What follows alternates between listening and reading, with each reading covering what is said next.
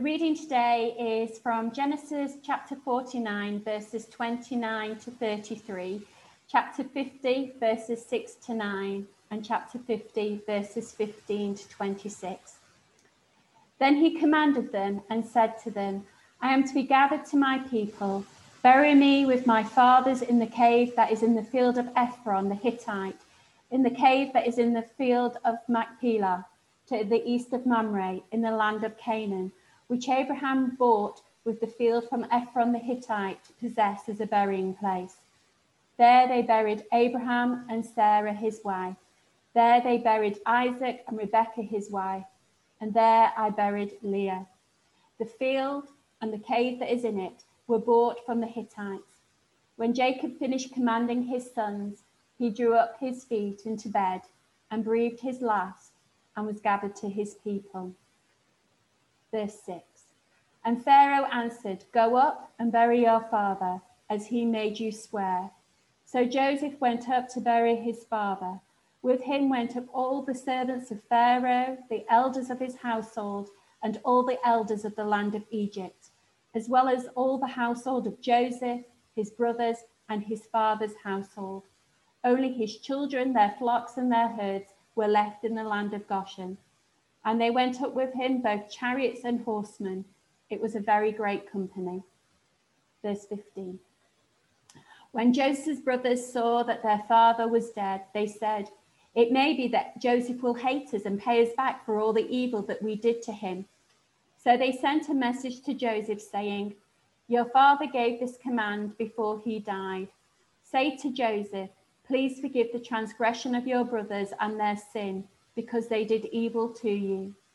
And now please forgive the transgression of your servants of the God of your father. Joseph wept when they spoke to him. His brothers also came and fell down before him and said, Behold, we are your servants. But Joseph said to them, do not fear, for am I in the place of God? As for you, you meant evil against me, but God meant it for good, to bring it about that many people should be kept alive as they are today. So do not fear, I will provide for you and your little ones. Thus he comforted them and spoke kindly to them. So Joseph remained in Egypt, he and his father's house. Joseph lived for 110 years and Joseph saw Ephraim's children of the third generation. The children also of Machir, the son of Manasseh, were counted as Joseph's own. And Joseph said to his brothers, I am about to die, but God will visit you and bring you out of this land to the land that he swore to Abraham, to Isaac, and to Jacob. Then Joseph made the sons of Israel swear, saying, God will surely visit you, and you shall carry up my bones from here. So Joseph died, being 110 years old. They embalmed him, and he was put in a coffin in Egypt. Great, thank you. Thanks for, for reading, Louise. Great to see you all and to be back with you for this uh, last week in this uh, series. A couple of years ago, uh, my wife and I were driving down some, to somewhere in Sussex on a cold, rainy, dark, uh, wintry night. Um, and the main road that would have taken us there was closed. And so um, I had to entrust the journey to my phone and to uh, Google Maps to find an alternative route. Um, and alternative, I think, is a good word for what uh, followed for the next couple of hours or so. Uh, this route took us through all sorts of tiny uh, country lanes in the dark and in the rain. I had no clue where we were. And to me, it felt like we were getting further and further off course, uh, more and more lost. And I had to trust that Google Maps, with its satellite, um, knew where we were going, knew what it was doing, and would get us to, to the destination. And we had little clues along the way. It, it sort of predicted that we'd be going through little uh, villages, and uh, sure enough, those villages kind of came and went. So I was re reassured if it's getting these little steps right, then hopefully the whole journey is under control as well. And these closing chapters of Genesis give us an opportunity to reflect uh, not on satellite navigation, thankfully, but on God's control of all history, uh, that journey of journeys. And here's what I think these chapters can offer us a peaceful confidence that God is working all history towards a glorious conclusion. a peaceful confidence that God's working all history towards a glorious conclusion. There are many reasons why we might doubt uh, that idea. Um, often in life, it can feel like we are turning down dark, wintry, narrow country lanes. Might feel like the world is getting further and further off course, and I guess particularly in the season we're in at the moment, it's easy to think that, isn't it? Uh, so I hope this is a word in season for us. Um, I said last week, these last two chapters have all the hallmarks of a tragic ending. We have uh, two deaths, Jacob and Joseph, the two main characters. There's lots of grief here, there's lots of weeping. And yet somehow this manages to be an ending that oozes hope uh, and optimism, mostly thanks to the words of Jacob and Joseph. Words which help us to see that this is never really a story about the human characters, but all along it's been a story about what God is doing. The remarkable sovereign control of God over all history. That is our, our focus uh, this afternoon. I want to briefly uh, focus on a couple of ways in which um, that is on display here. Firstly, we see it in Jacob's last words and Jacob's last journey. So, verse 29 again uh, Jacob commanded them and said to them, I'm to be gathered to my people Bury me with my fathers in the cave that is in the field of Ephron the Hittite, in the cave that is in the field at Machpelah, to the east of Mamre, in the land of Canaan, which Abraham bought with a field from Ephron the Hittite to possess as a burying place. Now, as last requests go, this is a massively inconvenient one. Uh, I want you children to travel 600 miles I want you to bury me and then come all the way back. And in those days, that was a big ask. And the location is very specific, isn't it? Very detailed instructions, um, which I think makes us ask the question why? What's so special about this field in Machpelah? And I think there are two parts to the answer to that. Firstly, there's a, a Jacob's ev- evident concern for family heritage he says of that field, that's where Abraham and his wife is, uh, where Isaac and his wife is, my wife is there, and so I should be buried there as well. It matters that he's next to Abraham and Isaac, the other two men who received the promises that we were thinking about last week. So there's a sort of backward looking nostalgia. He wants to be with his ancestors. But maybe more significantly, significantly there's a, a forward looking confidence in this request as well if, if, if this was all about family, then Jacob would surely have said, Well, let me stay in Egypt with my sons. We know how much his sons uh, mean to him. But he knows that his family's future lies not in Egypt, but in Canaan. God had promised to give Canaan to Jacob and his family. And so his mind goes to this corner of some foreign field that is forever Israel. And this tiny plot is like a little foretaste. It's a, a foot in the door into the land. And soon enough, he knows God is going to open that door and the whole of the land of Canaan will become their family home. As it turned out, more than four centuries would go by before that ever became reality. But Jacob is sure, he's confident, uh, resting confidently in God's sovereign control. So Jacob's last words here display his confidence in God. And I think his last journey uh, give us a strong indication that he was right to be confident. Uh, Joseph gets permission from Pharaoh uh, to take the body to Canaan, um, but actually Pharaoh gives far more than just grant permission. It's worth having another look at chapter uh, verse seven of chapter 50. Joseph went up to bury his father, with him went up all the servants of Pharaoh, the elders of his household, and all the elders of the land of Egypt, as well as all the household of Joseph, his brothers, all his father's household. Verse 9 there went up with him both chariots and horsemen. It was a very great company. This is like a, a state funeral worthy of the Pharaoh himself. But again, what I think is going on here is this is a sneak preview of what God is going to do for his people in the future. Um, here we have the, the exodus of Israel, the man, which is like a sneak preview or a trailer of the exodus of Israel, the nation. Um, there are even details in there which come up um, again, like these are like pre echoes of what will come in the book of Exodus. just a few chapters later. Uh, things like the, the chariots and horsemen, which, if you read the Exodus account, feature very prominently in Israel's uh, mighty Exodus. And who knows whether anyone at the time thought this was a foreshadowing. But I think for any Israelite centuries later reading this, uh, they can look back and they can see the parallels. And they would be able to think to themselves, even at the time when Jacob died, God already knew and had planned the great exodus from, from Egypt. It was utterly certain. He was fully in control, um, even more than four centuries earlier. So I hope we begin to see as well Jacob's death and, and burial, although sad, is loaded with hope and loaded with clues about what God is going to do for his people in the future. And that same idea gets even more explicitly spelt out uh, as we move our attention from Jacob to Joseph. So, secondly, we see God's sovereign control on display in Joseph's last words. Joseph's last words. Um, his words in chapter 50 enable us to make sense of everything that's happened to this family. And a lot has happened to this family. Um, the brothers send a message to Joseph. They are suddenly, it seems, too scared to speak to him face to face. Um, and it's the elephant in the room, isn't it? The unresolved tension in their relationship. So, verse 16, they send a message to Joseph saying, Your father gave this command before he died. Say to Joseph, Please forgive the transgression of your brothers and their sin, because they did evil to you. And now please forgive the transgression of the servants of the God of your father.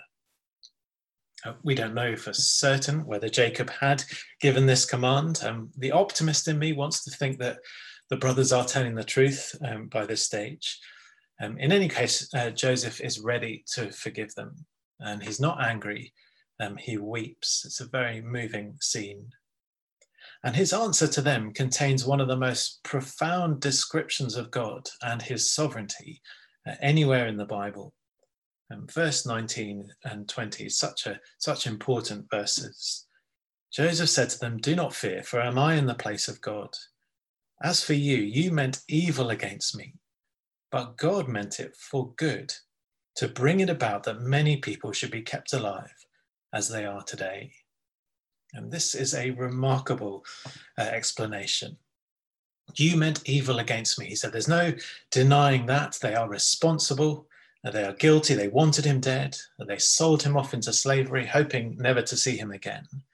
But at the same time, God repurposed those actions and meant them for good.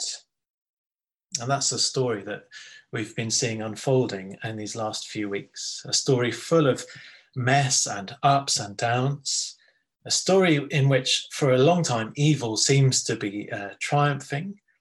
But in the end, a story where we see God is in control all the time and through which he brings about a good ultimate outcome actually there are clues as you follow through the story that God is in control. I think particularly in the dreams. Uh, dreams feature quite a lot in the Joseph story, don't they? You think of Joseph's dreams way back at the start, the dreams that got him into trouble uh, with the, um, the sheaves of corn uh, bowing down, or the stars and the moon bowing down to him. Outrageous dreams, really. Uh, his brothers and uh, father were upset. But those dreams came true at the end, didn't they? As the brothers bowed down to him in Egypt. Or then you think of the, the dreams that Joseph's fellow prisoners had, uh, dreams that came true within a few days, as one of them died and one of them lived. Um, or then Pharaoh's dreams. Uh, Pharaoh dreamt of uh, the, the fat, seven fat cows, seven thin cows, which came true over seven years of plenty and famine. Um, each of those showed us many cycles of fulfillment, showed us God's ability to predict something that's a few days away, or 14 years away, or 30 years away. showed us that, however strange and unpredictable these last few chapters seem to us, they were utterly predictable to God, predicted by God, in fact. And now in chapter 50, we add another idea.